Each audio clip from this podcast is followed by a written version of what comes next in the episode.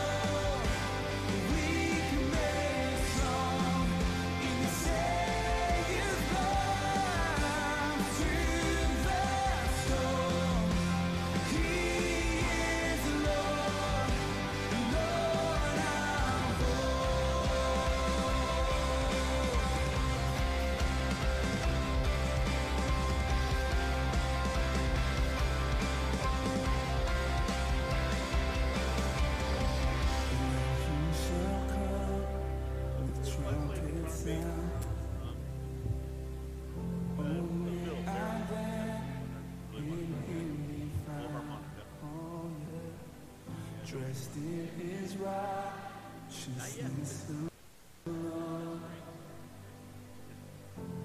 Faultless stand before the throne.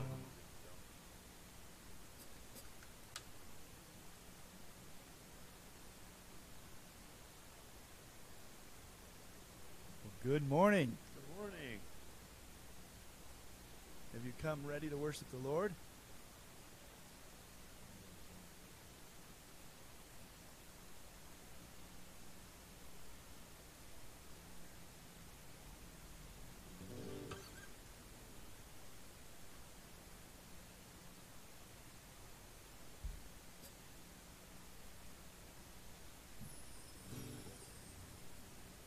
Well, the Bible says, you know, it, I, wow. I started combining two verses because I'm like, I'm so excited to be here. It, you know, it says, I was glad when they said to me, let's go to the house of the Lord. And that's the way I feel. It's great to be together in fellowship with the body of Christ. And, um, and that's what we want to do this morning. We want to celebrate. We want to have joy. But it's also a great place to come and bring troubles and burdens, discouragements, worries, fears, and lay them at the feet of Jesus. And that's what he, he wants to minister us. He wants to meet us right where we're at. We are I don't want us to be plastic people with plastic smiles and fake. Because we'll never get ministry that way. We come and we, we bring our real stuff, but we get to bring it to Jesus, and He will exchange our sorrows and give us joy. Uh, he will take our burdens, and that's what we want. Um, but boy, we are not perfect, and Christians have problems too. Anyone can relate with that? you know, I, I'm sure that, that probably this week, at some point, all of us had a worry. At some point, whether it's financial or health or for a child or anything else. And that is part of life. We, they come, but really what, what the Lord wants us to do and learn is to cast our burdens onto Him. They come, and we don't want to keep them very long. We should look at those things as hot potato.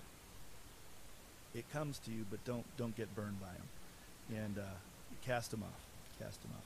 So we're going to meet with the Lord this morning. Amen. Heavenly Father, we thank you for this uh, amazing um, opportunity we have to worship you freely still. God, to lift your name up. Um, God, to meet with you. We ask that you would be here and ministering to us um, as we love and minister back to you, God. And bless our time in worship. We thank you for all the people serving in different areas in, in the church this morning, and Kids Zone and the nursery, and, and doing snack and greeting and, and on the platform and, and uh, interpreting and sign language and all things happen. We just pray that you bless all the servants this morning.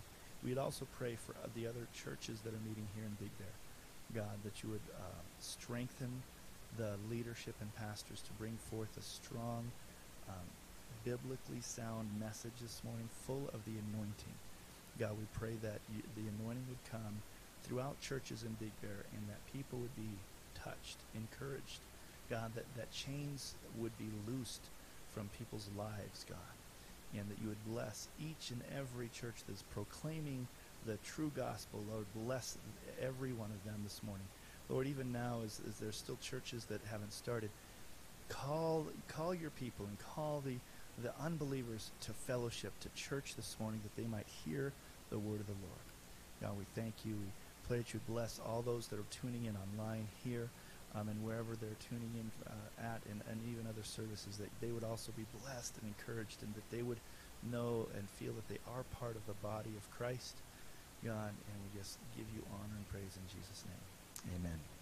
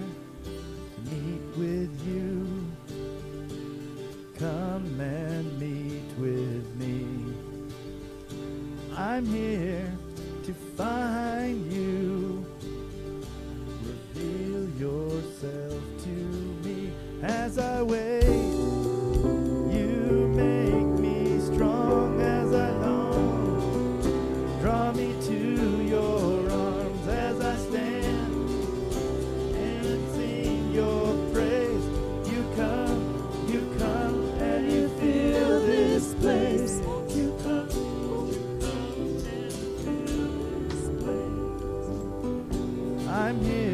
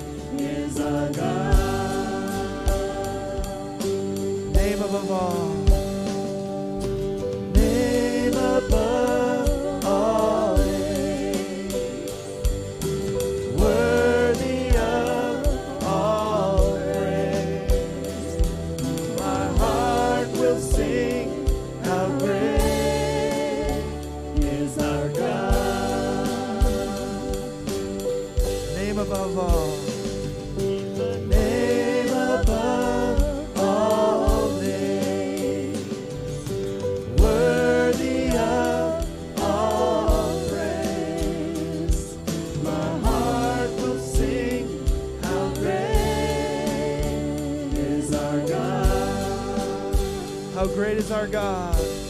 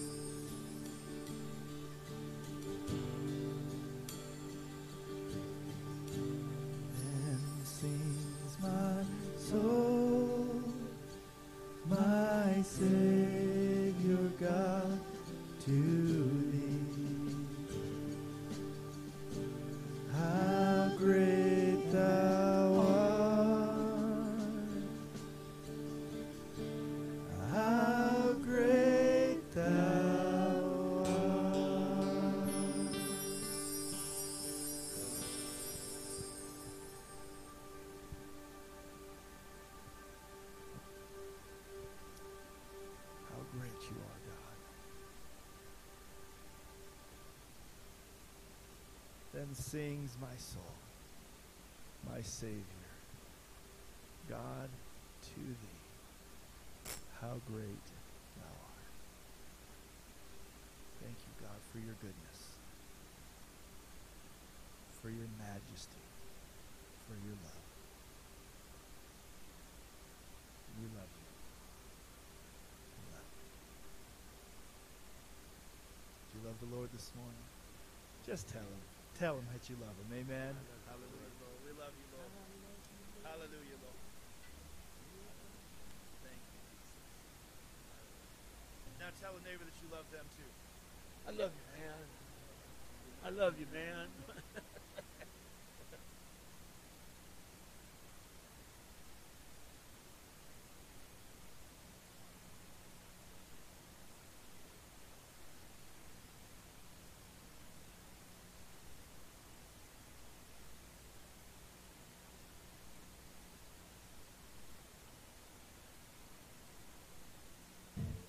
Good morning, Journey Church.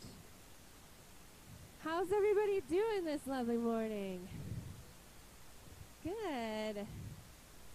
Well, hey, if you're joining us for the first time, we're so excited to have you here at the Journey Church, and we would love to get connected to you. Um, one way you can do that is by filling out the connection cards that are in the pockets of the seats, and you can put those in the tithe and offering boxes in the back of the room. I have uh, just a few announcements for you guys. The first one is um, we've had some donations of some different food items that have been brought in by Anita. Thank you so much. And those are going to be at the end of the hallway. So if you need some extra food and something in those bags, they're kind of up on the chairs. Um, go ahead and rummage through and grab what you might want or need. And so that's available to you guys. Also, um, we are starting, or we started actually, Elise right here, um, a women's game night, or ladies game night. There you go. Um, the first Monday of every month here at the church, and it goes from six to eight thirty, and it's just a really cool opportunity for us as the women in the church body to get together and have fun and play games. So thank you, Elise, for putting that on. um, whoop, whoop. I don't know if I should go. I'm pretty competitive, so so just br- bring your A games. um, yeah, right. I'm all. oh wait, wrong game. Actually, quick side note: I was the only person in my Powder Puff football team to actually score a touchdown. So, thank you, thank you. Um, the last announcement that I have for you guys is that we are going to start having a Sunday night barbecue starting next Sunday night at 5 o'clock here under the circus tent. It's going to be a blast. but that's what makes it so fun. So we're going to barbecue, we're going to have worship, we're going to have the word, and we're just going to fellowship with one another and have a good time. And so that's going to be the last three Sundays of August, so starting next week once again. Um, so that's the only announcements I have. I did want to read a quick little thing as we move into our time of our tithes and offerings. I'm going to read you this quick little story here. Okay, it says, there was a man who wanted to take up farming to make a living. So he went out and bought about a hundred acres of land, gathered up all the tools he needed for the farm, bought a brand new tractor, even a hat and a nice new pair of overalls. He said to himself, All right, I'm ready to go. So the next day he got up, had a nice breakfast, put his hat on, went outside, and sat on the porch and just stared at his land all day and even the next day. This process continued for weeks until the man was confused and went out checking the ground for even the smallest sign of growth. But there was nothing. The obvious reason is that the man hadn't planted any seed. Natural laws dictate that if seed is not planted, nothing will sprout. He can have all the tools, look the part, and even call himself a farmer. But until seed is planted, there will be no return. Now let's look at our scripture in Mark and see what Jesus has to say about the matter. And he said, "The kingdom of God is at is as if a man should scatter seed on the ground and should sleep by night and rise by day, and the seed should sprout and grow. He himself does not know how, for the earth yields crops by itself. First the blade, then the head, after that the full grain in the head. But when the grain ripens, immediately he puts in the sickle because the harvest has come. Jesus says that the kingdom of God is like a man scattering seed. We cannot expect a harvest without first sowing seed. The farmer in this story looks ridiculous. You'd have to be a fool to do what he did and expect a return. The same goes with spiritual law.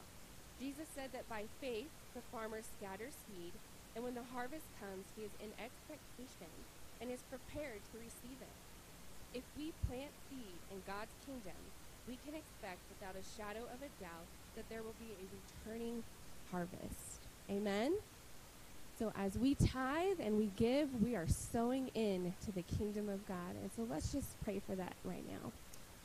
Father, we thank you, God, that you have given us a plan and a purpose, God, that we're not just meant to sit on the front porch and and expect results, but Father, you've given us um, the necessary tools and resources to go out and to reap a harvest. God, to tell the world about who you are. Whether that's through the ties that we give, God, or whether it's through um, the people we work with every day, our family members, God, we ask for just an overflowing of your grace, of your mercy, of your wisdom to reach those that are lost and need to know you. Father, we thank you so much for the opportunity that we have to be called your sons and daughters. God, for the opportunity that we have to spread your word and the good news of who you are. In Jesus' name we pray. Amen.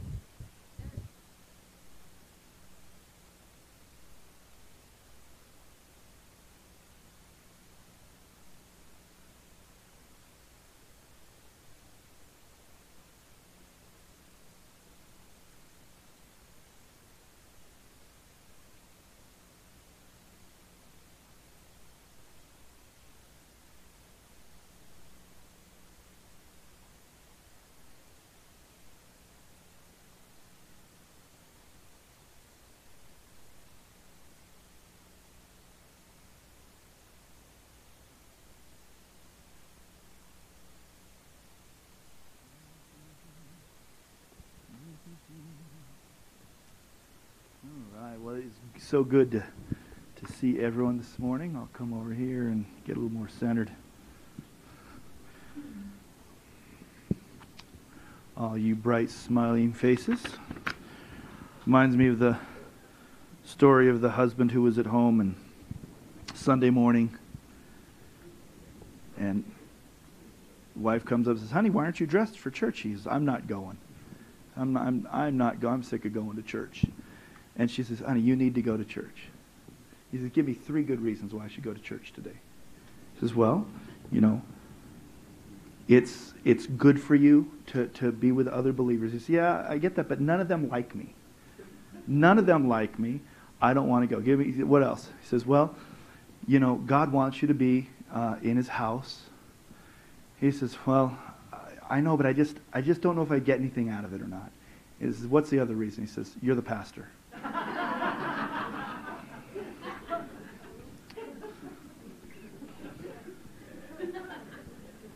And with that, let's go to the book of Mark. And we're going to start with our memory scripture, which has nothing to do with the, the lesson today. And I know I, I, I've been, I miss them. Um, but this scripture was just, it, I, and I don't think we've done it yet. So it's such a good scripture. It just came into my heart and mind this week. It's Proverbs 35. Proverbs 35. Um, if you're taking notes and you want to know the memory scripture, Proverbs 35.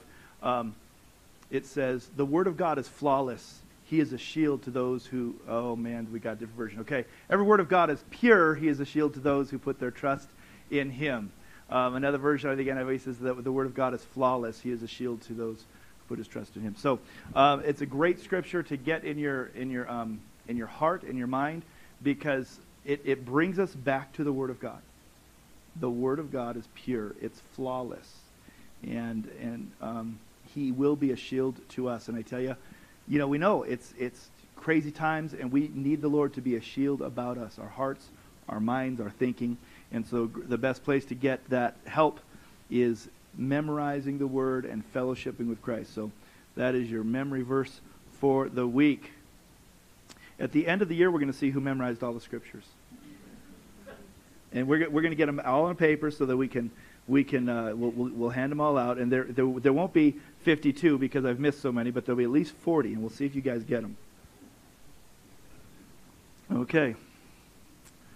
Amen. And at the end of the year, we'll probably do like John 11:35. Actually, Mickey already did John 11:35. He gave you a break that week. Do you guys remember that one? That's Jesus wept. Jesus wept. Yeah, yeah. I mean, all of you can get one scripture this year. Jesus wept. Amen. We're in the book of uh, uh, Mark still. We're going to be there for a while, and, and we're in uh, chapter 2. Mark chapter 2, and I want to read um, from, we, we may go beyond this if we have time, but we're going to go first from 13 through 17. And I'm reading out of the ESV, some of you have NIV or New King James. He went out again beside the sea and all the crowd was coming to him, and he was teaching them. And as he passed by, he saw Levi, the son of Alphaeus, sitting at the tax booth, and he said to him, Follow me. And he rose and he followed him. And as he reclined at table in his house, many tax collectors and sinners were reclining with Jesus and his disciples, for there were many who followed him, and the scribes of the Pharisees, when they saw that he was eating with sinners and tax collectors, said to his disciples, Why does he eat with tax collectors and sinners? And when Jesus heard it, he said to them, Those who are well have no need of a physician, but those who are sick. I came to call the right I came not to call the righteous, but sinners. Heavenly Father, as we go into the word today, we thank you that it's blessed. It's your word to us. God, I pray that as we would go, it would challenge and speak to us. God, I pray that we would rightly divide it, rightly interpret it. Um, I, I pray that, Lord, my words and teachings would be yours, God, and not my own. Lord, uh, bless our time. Bless the here. Bless everyone who's sitting at home or, or listening in a future date. Let the word permeate and bless them in Jesus' name. In Jesus' name. Hallelujah. So, th- this section is, is I want to j- just bring out a couple of things. It's the calling of Levi. And some of you are like, I'm, I'm trying to think of, of the, the apostles. And I think the apostles are worse than the seven dwarfs. Because if you try to give me the seven dwarfs, you almost always miss one. And if anyone could really give me all 12 apostles, that'd be pretty, pretty impressive. I don't know if we want to test that or not. Does it, is anyone that bold that they think they know all 12? Okay, yeah, so this is a tough one. So, um, and, and honestly, part of the reason it's tough is because sometimes um, you find different names. Because in, in, the, in the New Testament, what we find is that some of the apostles had more than one name. And Levi might be an obscure one. You're like, Levi, I know I wear those sometimes, but I don't remember one of the apostles. Levi becomes Matthew. Okay? Levi becomes Matthew. And so when you see Levi, um, you, you got to just go, okay, so that's, that's Matthew.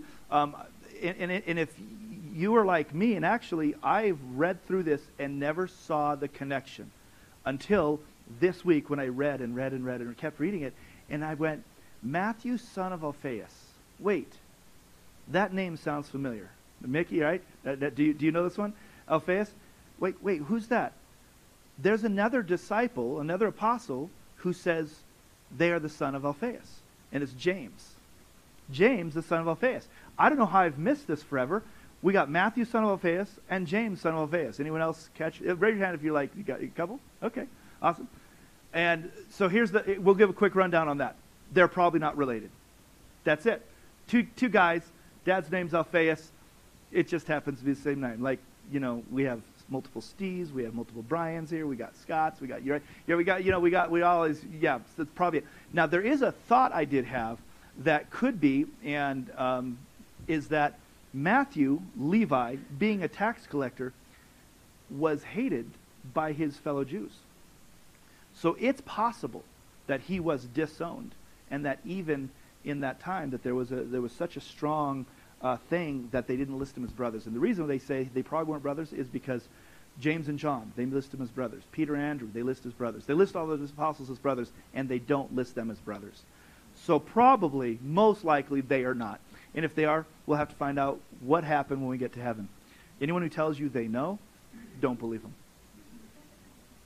because no one, no one knows. And so I'm not that arrogant to think that I figured out, but I did like my theory. I like that. I said, well, that would that would be something to be true because, and that's what we're going to talk about a little bit is the tax collectors today.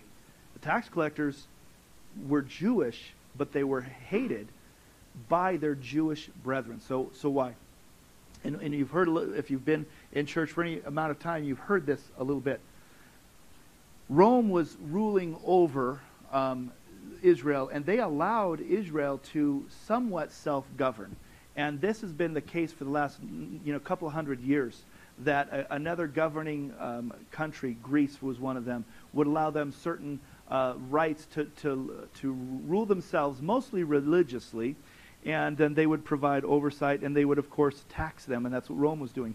So they were okay with them doing their religious things, as long as there was no king, because there's only one king. That's the Caesar and but they would uh, they would needed their money from every part of it and this is a big part of the background of uh, the reading the scriptures of the Jews in Palestine at this time is understanding the heavy boot of Rome and even the taxation part.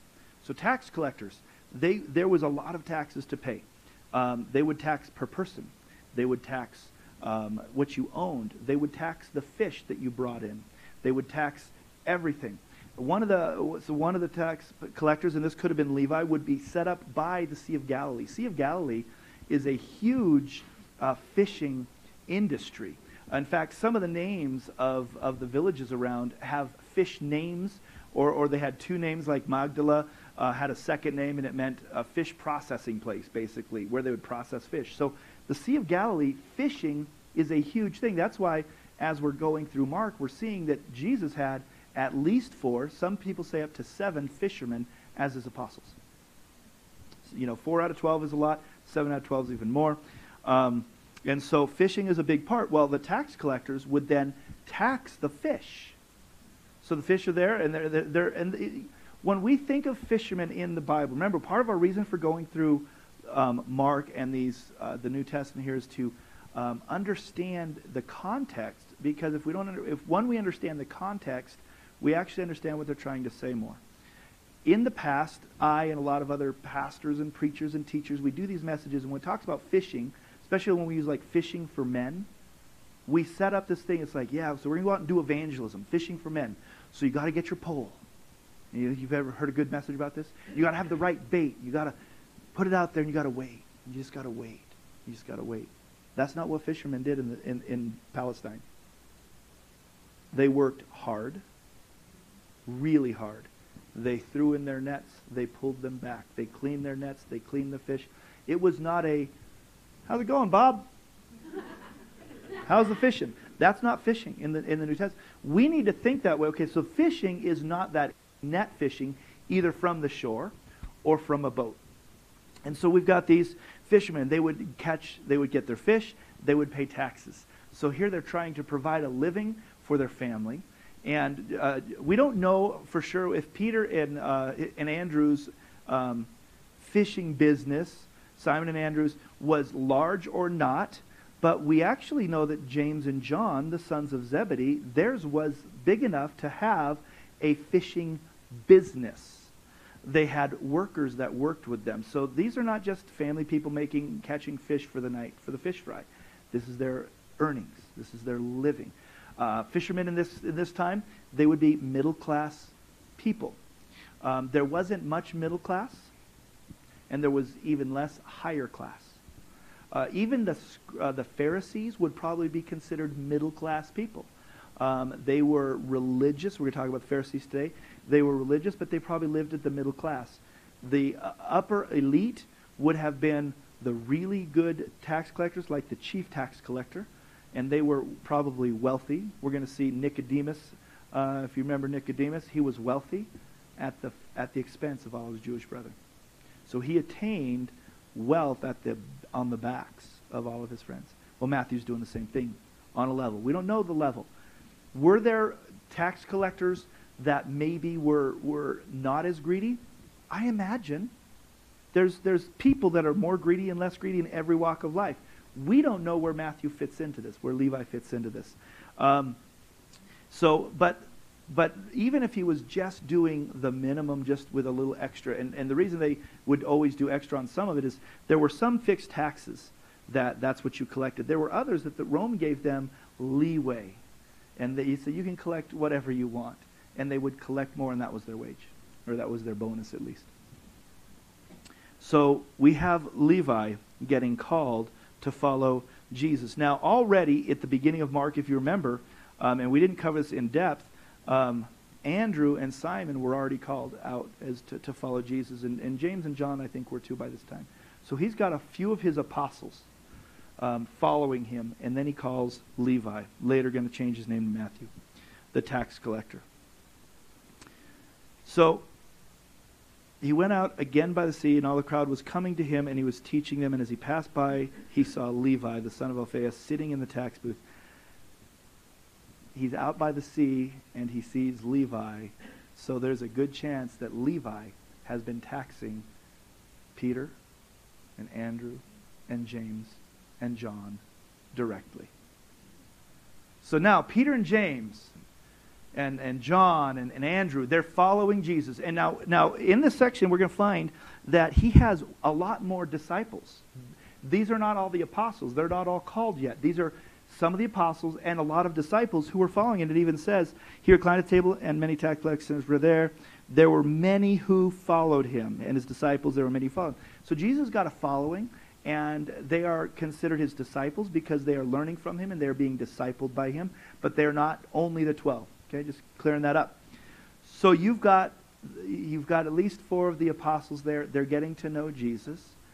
Um, Jesus, by the way, would be more in line with a Pharisee than he would be with a Sadducee or some of these other religious sects. And right away you're going, wait, no, not, not my Jesus. And let me tell you a little bit about Pharisees. Pharisees are not evil. Pharisees were the religious leaders of the time. There was a, the Sanhedrin was made up of, of uh, conservative, conservative and liberal, if you will, Republicans and Democrats, if you will. Was made up of Pharisees and Sadducees. They each had their own views of, of some of the uh, parts of the faith of Judaism. They all agreed that the, that the Torah was important. They agreed that the temple, you had to worship in the temple. Sacrifices could only be made in the temple. Um, they, they all believed in circumcision. But they had some really differing beliefs. Um, the Sadducees were more secular. The Sadducees were, were a much more secular group of people. They did not believe in the supernatural. They didn't believe in the resurrection. They believed uh, maybe today they would line more up with secular Jews. And if you've met a Jewish person, immediately you think, oh, wow, you talk to them about the Bible, and they're like, I don't, I don't know anything about the Bible. I'm just Jewish. I just don't even believe in secular Jew. Well, they were a little bit more secular. They still read the Torah. They believed in these things, but they weren't in, all into the supernatural. So you could see why the Sadducees were a little sad, you see. because they didn't believe in the resurrection. They didn't believe in miracles. They didn't believe in these things. So now when you're reading, you see the Sadducees and Pharisees lumped together a couple times, but most of the time when Jesus is dealing with them, he's dealing with the Pharisees. So what, we think, well, the Pharisees were all bad. It's just not, it's not the case. The Pharisees were religious leaders who believed strongly in the Torah, but they also believed in, a, in the traditions that were being taught. Um, the Pharisees were the ones who were making up the extra rules on how to live and how to govern um, the people. Oral tradition. So the Pharisees believed in the Torah and they believed in all laws, but they were also the ones who were implementing all the extra laws, like how many steps can you take on the Sabbath? Now, that's not prescribed in the Bible, but they prescribed it. And so they were the religious leaders. They loved God. They wanted to please him. Jesus, because he was a lover of God, he was a lover of the Word of God, because he was a teacher, uh, because he practiced miracles, because he taught about the resurrection, really would have lined up closer to be a Pharisee. And some people say he may have been a Pharisee. We think Pharisee, you got, we have to get that out of our mind. That's going to be really hard. Pharisees don't equal hypocrites, bad. It's a religious group of people. Now, here's the problem. Pharisees were having some of the issues with Jesus because he was breaking, in their opinion, some of the laws. He wasn't righteous enough. Let that sink in. Jesus wasn't righteous enough because his disciples didn't fast. We're going to read that next week, probably. His disciples would walk through the grain fields and pluck grain. He would heal. He would work on the Sabbath. Jesus wasn't righteous enough. Wow. I just, that's just crazy, isn't it? And so, but but overall, they, they, he lined up more with, with them, and so that's they would be out there, and they were they were they were wondering about the Messiah themselves. They believed in a resurrection. They believed in miracles. Miracles started happening, and they were questioning things. I imagine they're like, well, who is this guy, and is this the Christ? And but boy, they did not want to admit that he could be the Christ because he didn't line up well enough with their Pharisaical laws, with with their with their understandings. So so we go back to Levi, the, the tax collector. Um, tax collectors were, were so despised that they were considered unclean. They, they, they, they, they were unclean. In fact, some scholars say that you couldn't even receive money from a tax collector because his money was unclean. Because he was, he was that bad. So here we've got Jesus and his disciples, his apostles, four of them that we know that were fishermen. Interesting, Jesus called them first, and then he calls the tax collector. And I'm going to go way off out of, out of script here, but I'm like, that's interesting. And here's what I think, and, and it could be it could be something different. Jesus always had a plan, and he always knew what he was doing. And here, likely Peter and James and John, Andrew, they're they're Jews. They're in right standing. They're not unclean. Fishermen weren't unclean. They were hard workers. They were business people, and they've found that their rabbi, which which was was an honor, because by the age of of their age, if you were a really good Torah student, you already had a rabbi. So these these guys weren't good Torah kids; they were workers, and the rabbi called them. Jesus was a rabbi. People referred to him as teacher, rabbi. He had a following.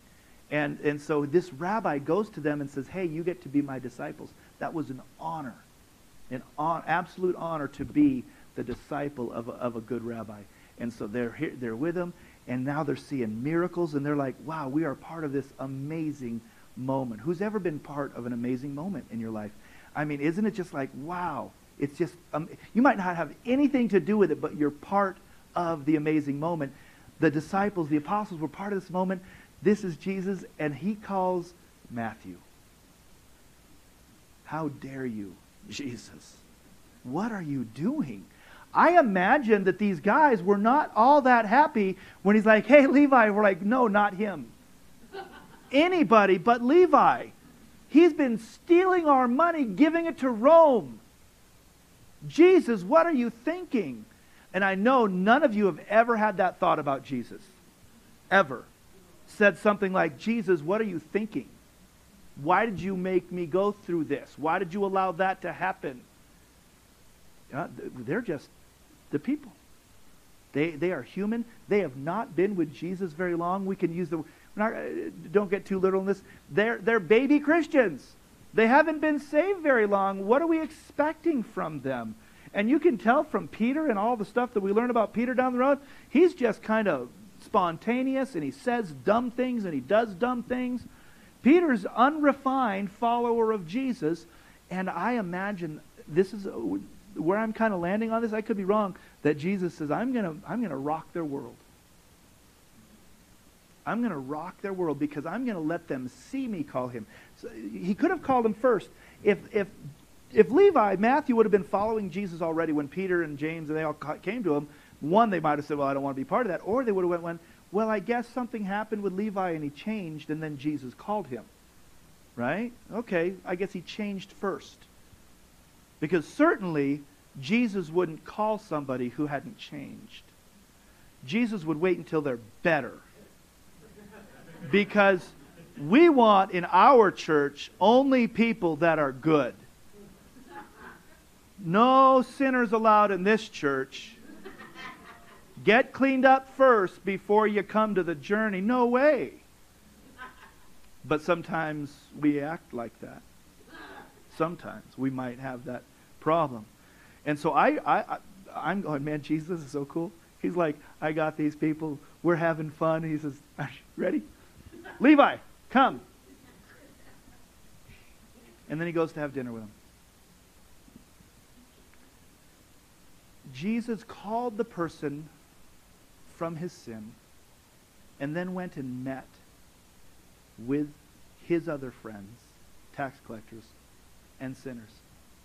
And it doesn't say that he was preaching at them, trying to get them better. It says he was reclining at the table with them. Isn't that a great picture? That's, I'm, I'm going to relate with you. I'm going to listen to you. I'm going to talk to you. I'm going to care for you. I'm going to love you. And some will follow and some won't. He wasn't waiting for them to clean up. So as he reclined at the table in his house, in the house is probably um, in the house of Matthew. Many tax collectors and sinners were reclining with Jesus and his disciples, for there were many following. So we know tax collectors. you know, I, I, was trying to think. I mean, we, we, we think we don't like our IRS agents. I mean, I, I know is uh, Felicia, I think Felicia had a neighbor, and, and she, you might even be here this morning. Um, it was an IR, I think was an IRS worker, and I tell you, she says, "Oh yeah, my neighbor's an IRS worker." I went, for a quick second, I did, I did. These poor people. I mean, you know, uh, if you were an IRS, IRS worker, would you actually want to introduce? Hi, yeah, I work for the IRS. You'd probably lie. hey, so what do you do? I'm a thief. I'm a drug addict and a thief. You'd almost say anything. And and the tax collectors of Jesus, they were worse. They were worse.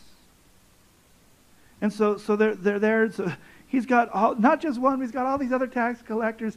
And I believe it's because something happened in the call when Matthew was called by Jesus that he left his business. Now listen, as a Christian, as a new follower of Jesus, Matthew can't go back to his trade. He can't do it. The fishermen can still fish. There's nothing wrong with that. In fact, what do we find happening? They keep going fishing. Some they, throughout the New Testament, they go, "Oh, we're going fishing again." Jesus dies. Let's go fishing. They're fishing. Matthew didn't go back to because that changed. Every he li- he had to leave his profession and his wealth. And now he's got sinners. And so this is the one I want to, hit real quick. And he's sitting there with sinners, and I'm like, okay, what, what is a sinner? And, and we're all sinners. The Bible says that all have sinned and fall short of the glory of God. But you see this term throughout the, the New Testament tax collectors and sinners. So we don't know for sure, but here's probably what a sinner is. A sinner is somebody who doesn't want to take the time to follow all of the, of the rules of the Pharisees. They might not necessarily be totally unclean, but they, they will work on the Sabbath if they need to do some more fishing.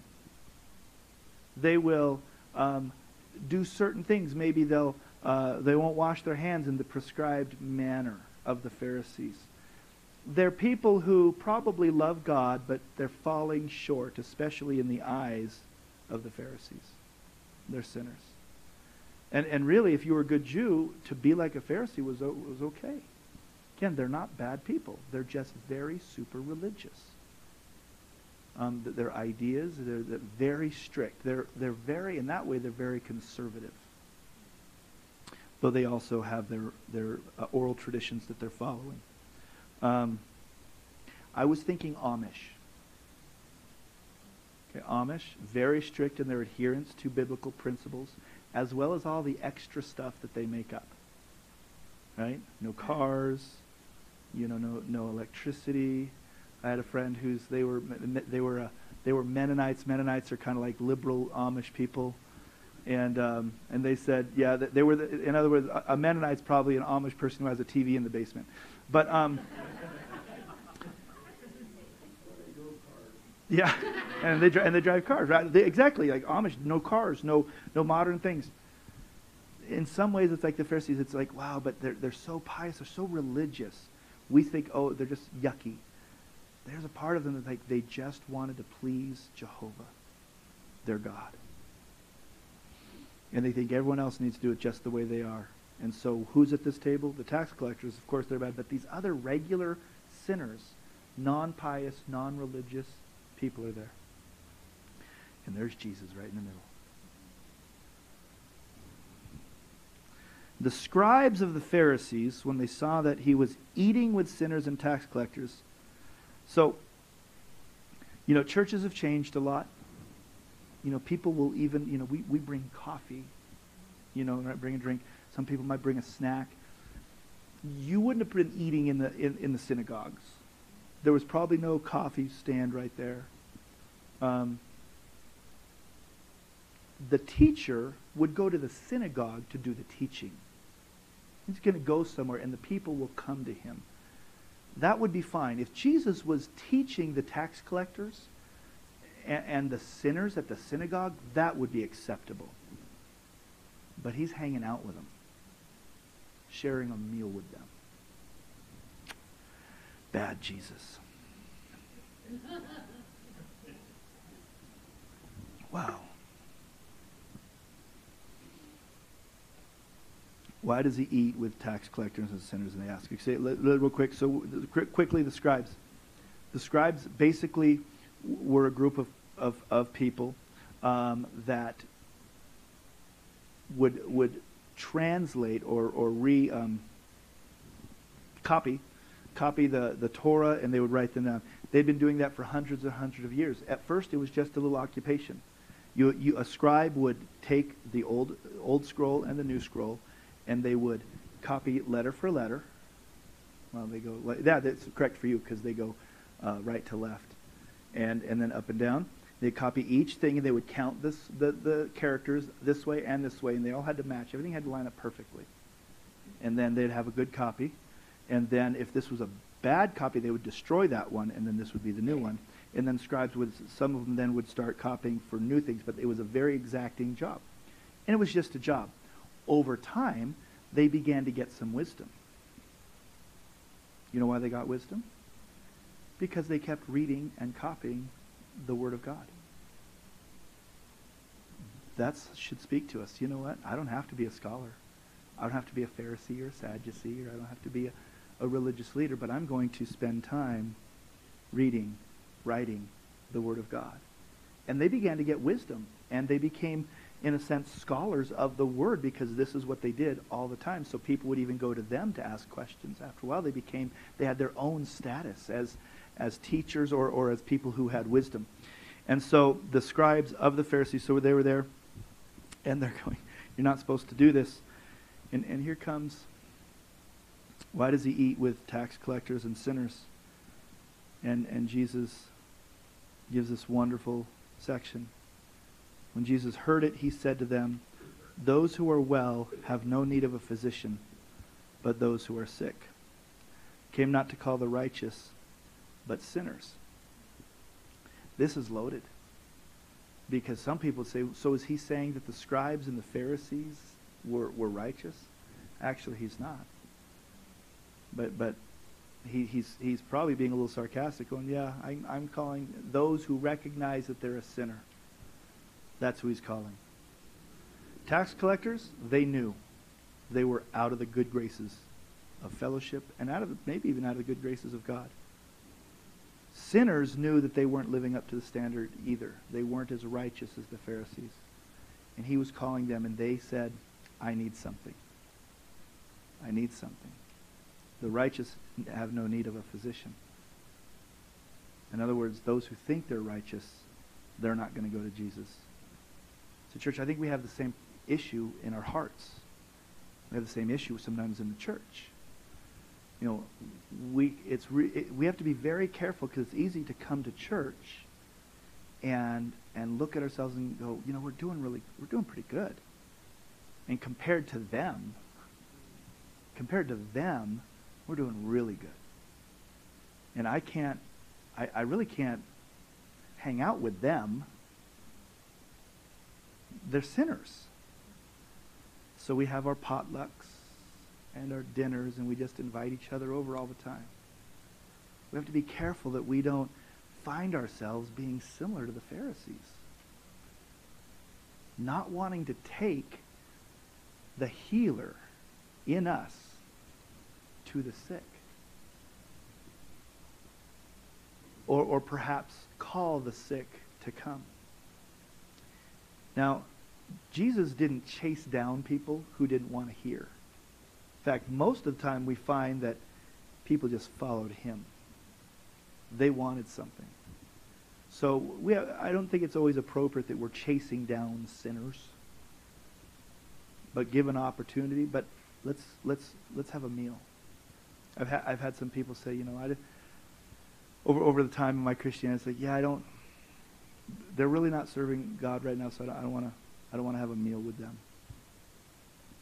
And I think you're missing the point of the scripture says where it says if somebody's out of the faith, don't even share a meal. D- don't do something to en- encourage and put a stamp of approval on their life. It doesn't mean you can't love them. It Doesn't mean you can't um, have a meal and, and love and pray for them. And show, you know, bring, bring the physician to them.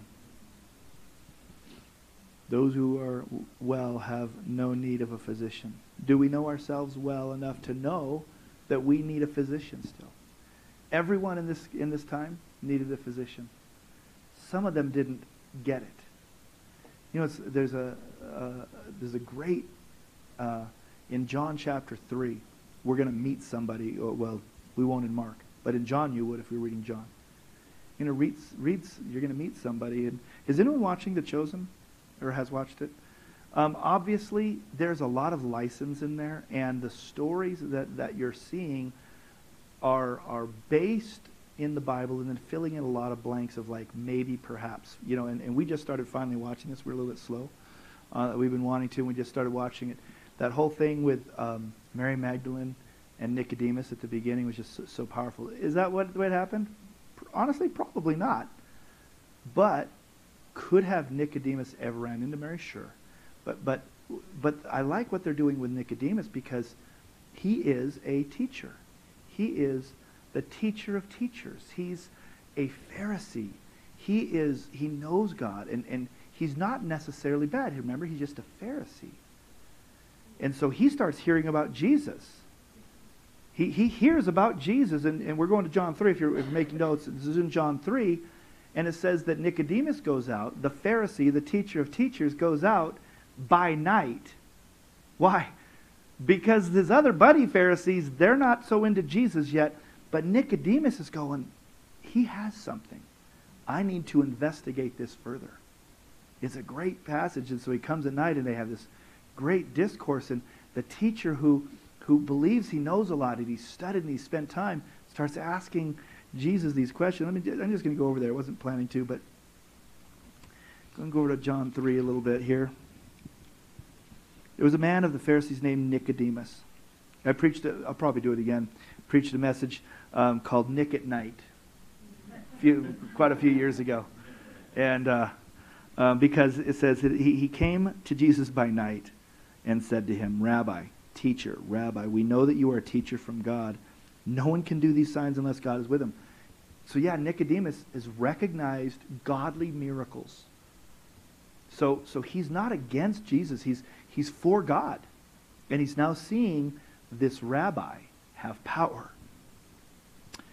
And he says, and, Jesus goes right for it. Unless one is born again, he can't see the kingdom of God. And he says, how can? And now he goes into this this this this dialogue with him about what does that mean, being born again.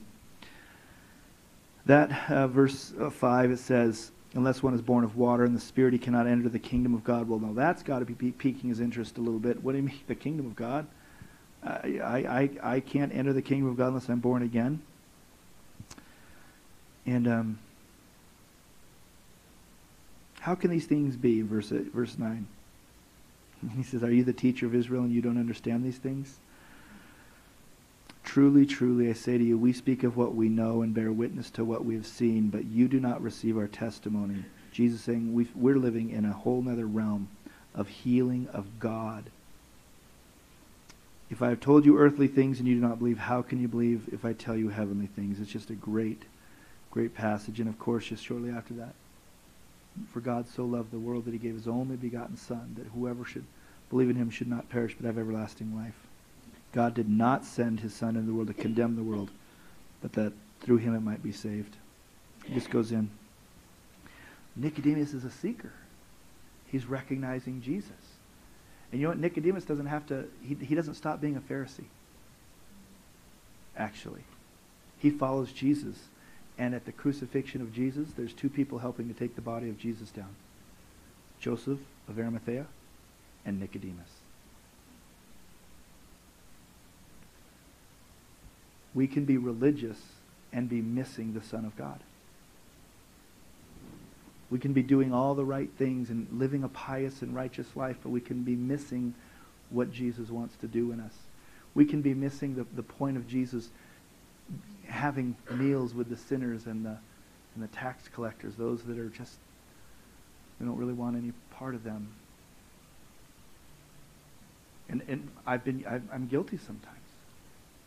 You know, we don't always jump up and down at, at the thought of, of sometimes being with certain people. Uh, when I used to do a lot of street ministry, one of the things that could be really, really hard, and it still is if you've worked with them, is sitting down next to a street kid or a, some a homeless person. There is a smell that I can't. I, I it's just bad. You know, sign me up for that. Jesus would hang out with the sinners and the tax collectors. We don't want us to to allow ourselves to be to be the the Pharisees that think we have it all. We want to be a Nicodemus. We want to be a Matthew who says, I'll leave everything and, and, and I'll come and I'll follow you. Jesus, of course, was the Son of God. But when he lived here, he had all of his senses. He had temptation. Um, he didn't want to go to the cross.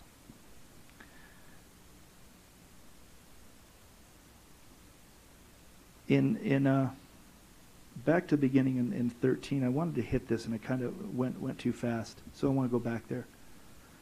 In in the ESV it says he went out again beside the sea, and I think the NIV says something similar. Um, once again, he went out. The again is really important because this is the same writer, so so he wouldn't say again unless he'd already ref- referred. What does he mean again? I think he's referring to uh, Mark 135, I think it is.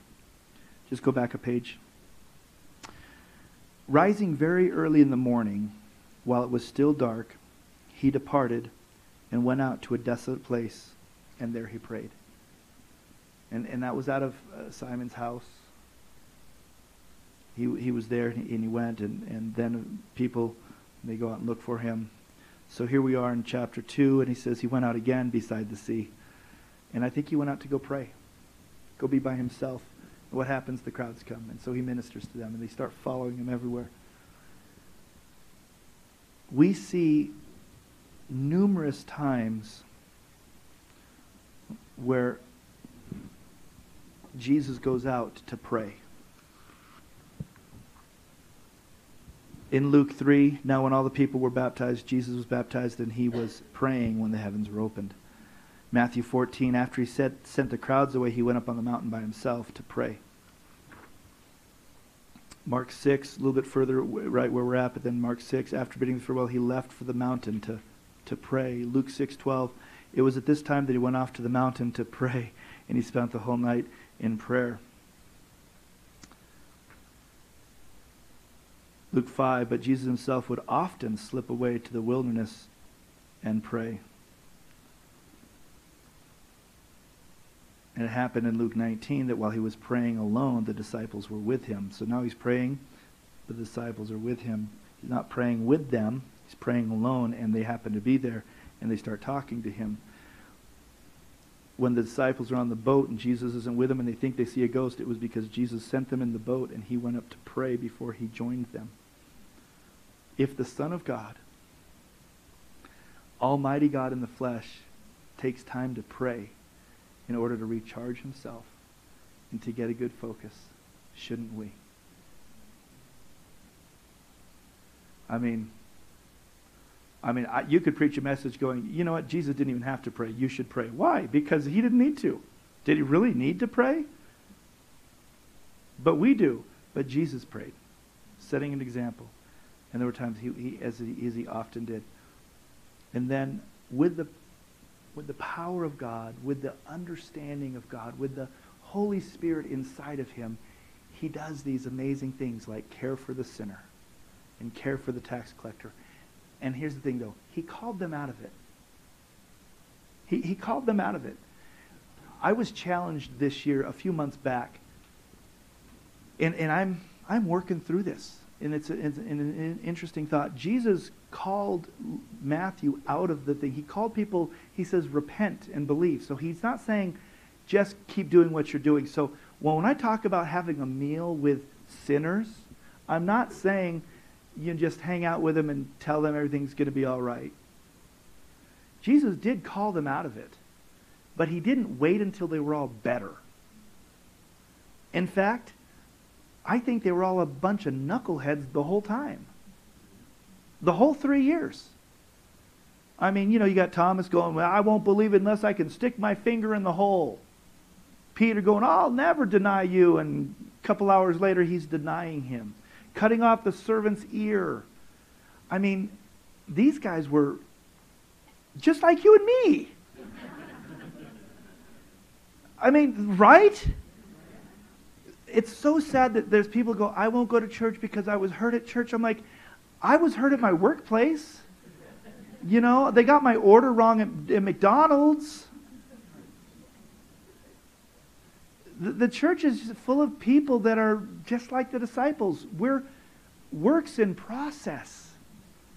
Nobody's arrived. Some are a little bit more rough than others.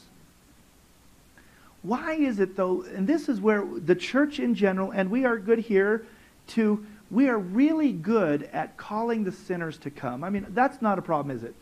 You get somebody, you know, man, they're, they're just, they're just, they're not doing real well with their life. Maybe they're on drugs or, you know, they're sleeping around, they're doing whatever, and we can go and we make that call. Like, you know what? Jesus loves you just the way you are, and we believe that. And we say, come.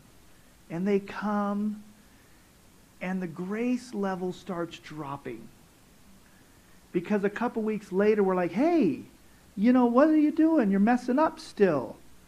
Come on, get it, get it together. You know, it's been a couple of months, and I just don't know if you're. And we start treating people like they should be perfect. Now, I don't know about you, but it took me some time to get this good. and, and humble too. As my tongue goes into my cheek, it took me this long to fake it. Right? Because we like church. We like church. If you're here, you probably like it. Some people don't. You know, but you like it and you go, but I'm messing up. I'll just fake it. Why?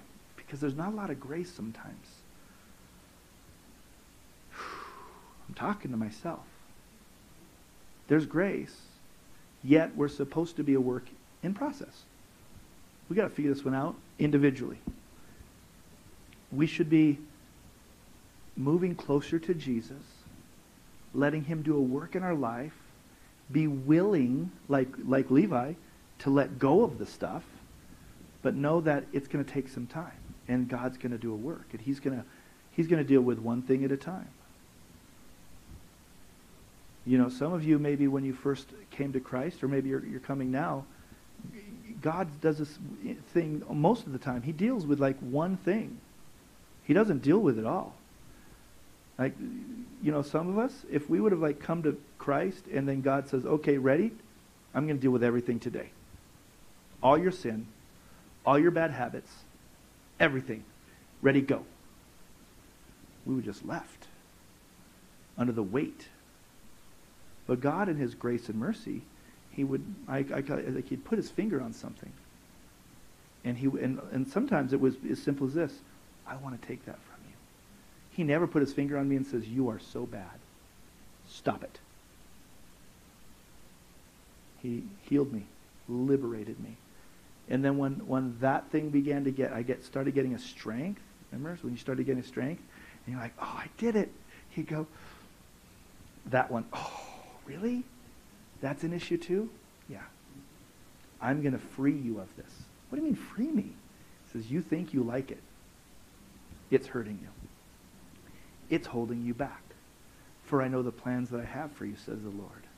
Plans to give you hope and a future. Plans not to harm you. I'm going, to touch you. I'm to do. We're going to do this together. But we, we see people and we're like, they're just, they're not going quick enough for us. Let's, let's have grace. Let's have mercy. Let's love one another. Let's encourage each other. Challenge each other is good. Be challenged by others.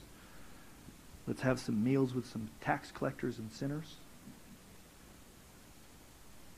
Because I, I was and still is. I'm still, I'm still a work in process. There is a day that I'm going to be perfect. And it's on the other side of the finish line. And until then, he's going to keep putting his finger on me if I let him. Rob, let's deal with that. Can we deal with something else? Nope. It's time. Okay, Savior. Rabbi, lover of my soul. We'll go that. Where are you at in your journey? This church's name is prophetic. It wasn't just a fun, cool name. God gave, God gave me the name of the church. We, we've been Big Bear Christian Center for, you know, 50 years. Yeah. Yeah. And, and when we were transitioning, um, G, Pastor Jeff says, you need to think about changing the name of the church. Well, if you've ever known somebody who was transitioning, becoming the new pastor of a church, it's like, yeah, you don't want to do everything. You, you'll you'll die. And I'm like, that's the last thing I want to think about. They're they're getting a new pastor. Let's let's give them a new identity. And plus, I couldn't even think of that. I'm like, I wouldn't even know what to do. Big River Christian Center is great. And and a few years later, out of nowhere, I'm sitting down, and I heard the. Lord. I wasn't even thinking, is it time? Honestly, I just wasn't thinking. I was just doing the, the man thing. You know, because men actually have the ability to think about nothing. I don't know what I was thinking about. It's, and, I, and, the, and the Lord said, the Journey Church.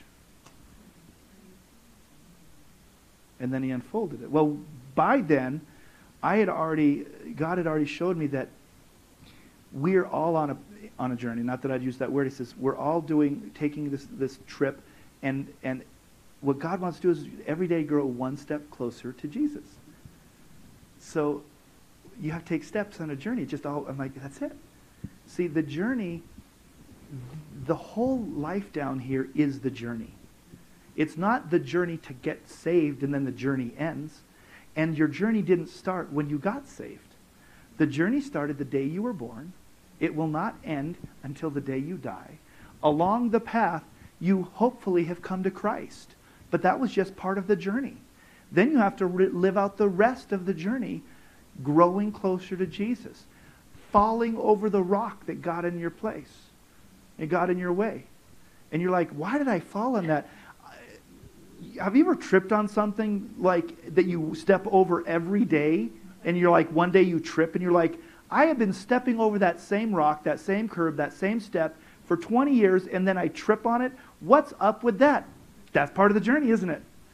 Sometimes you fall as a Christian. You trip. And you get back up and you say, I'm going to keep walking. How are you on your journey? As you're on your journey, are you open to God saying, It's time? We're going to deal with that. And I'm going to tell you something. If you've been saved a long time, the things God is likely dealing with you now is not doing drugs and having sex out of marriage, you know, and some of the things that you're stealing from the company. It's probably not the big stuff, those things. I shouldn't say big stuff. It's probably not those obvious things. They're probably things like that attitude you just gave when Pastor asked you to serve. that, yeah, that. We're going to deal with that. That homeless guy who came up to you at the gas pump and you quickly looked the other way, jumped in the car. I want to deal with that today. That's the things he's dealing with you now if you've been saved for a long time. So I don't want to discourage you. Those who are earlier in their journey, it never ends. Don't want to discourage you. But you can say you can know that you can look around you. If you're younger in this in this thing, you look around you and, and, and pick out some of some of the, the gray haired saints. They're still being challenged by God and God is still working on them. Why? Because He wants to free you. He wants to give you hope and joy and freedom. And we tend to run back to the things that keep us in bondage. He's calling us forward, He's calling us outward, and He's got a lot of grace. Amen? Let's close in prayer for us.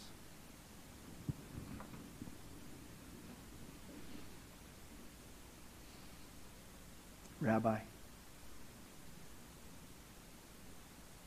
precious Jesus, we were all sinners, tax collectors.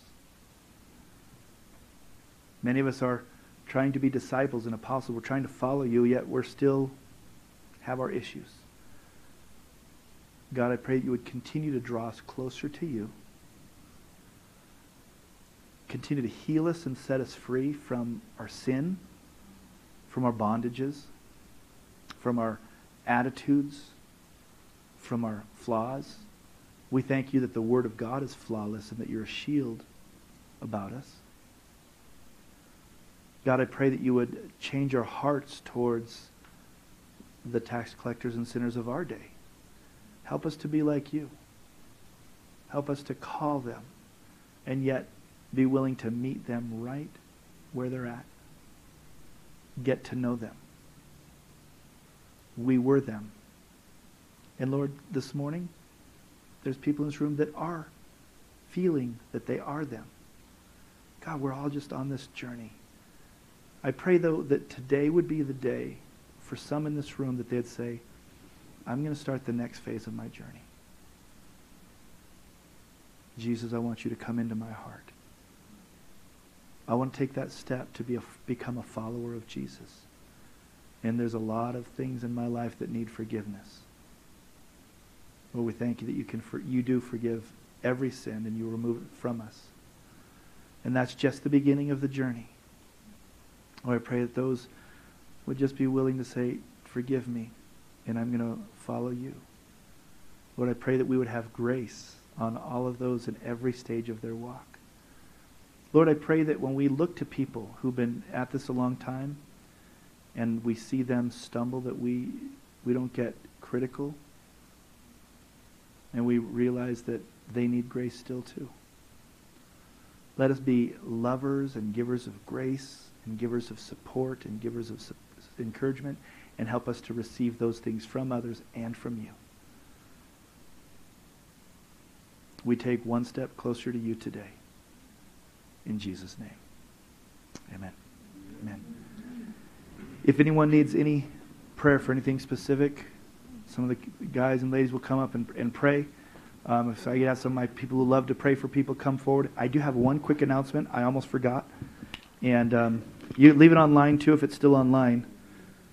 But um, there is a, a need, and if you're interested, it is from the Homeless Coalition.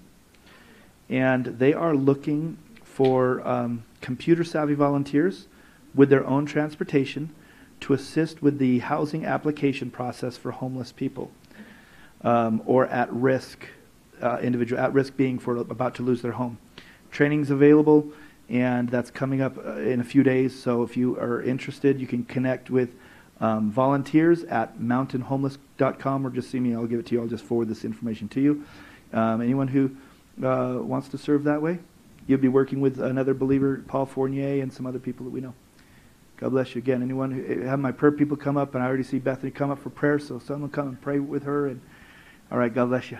Don't forget, next week we're going to have fellowship, which is the word for pig out, and then we're going to worship and pray and have some time together. God bless you all.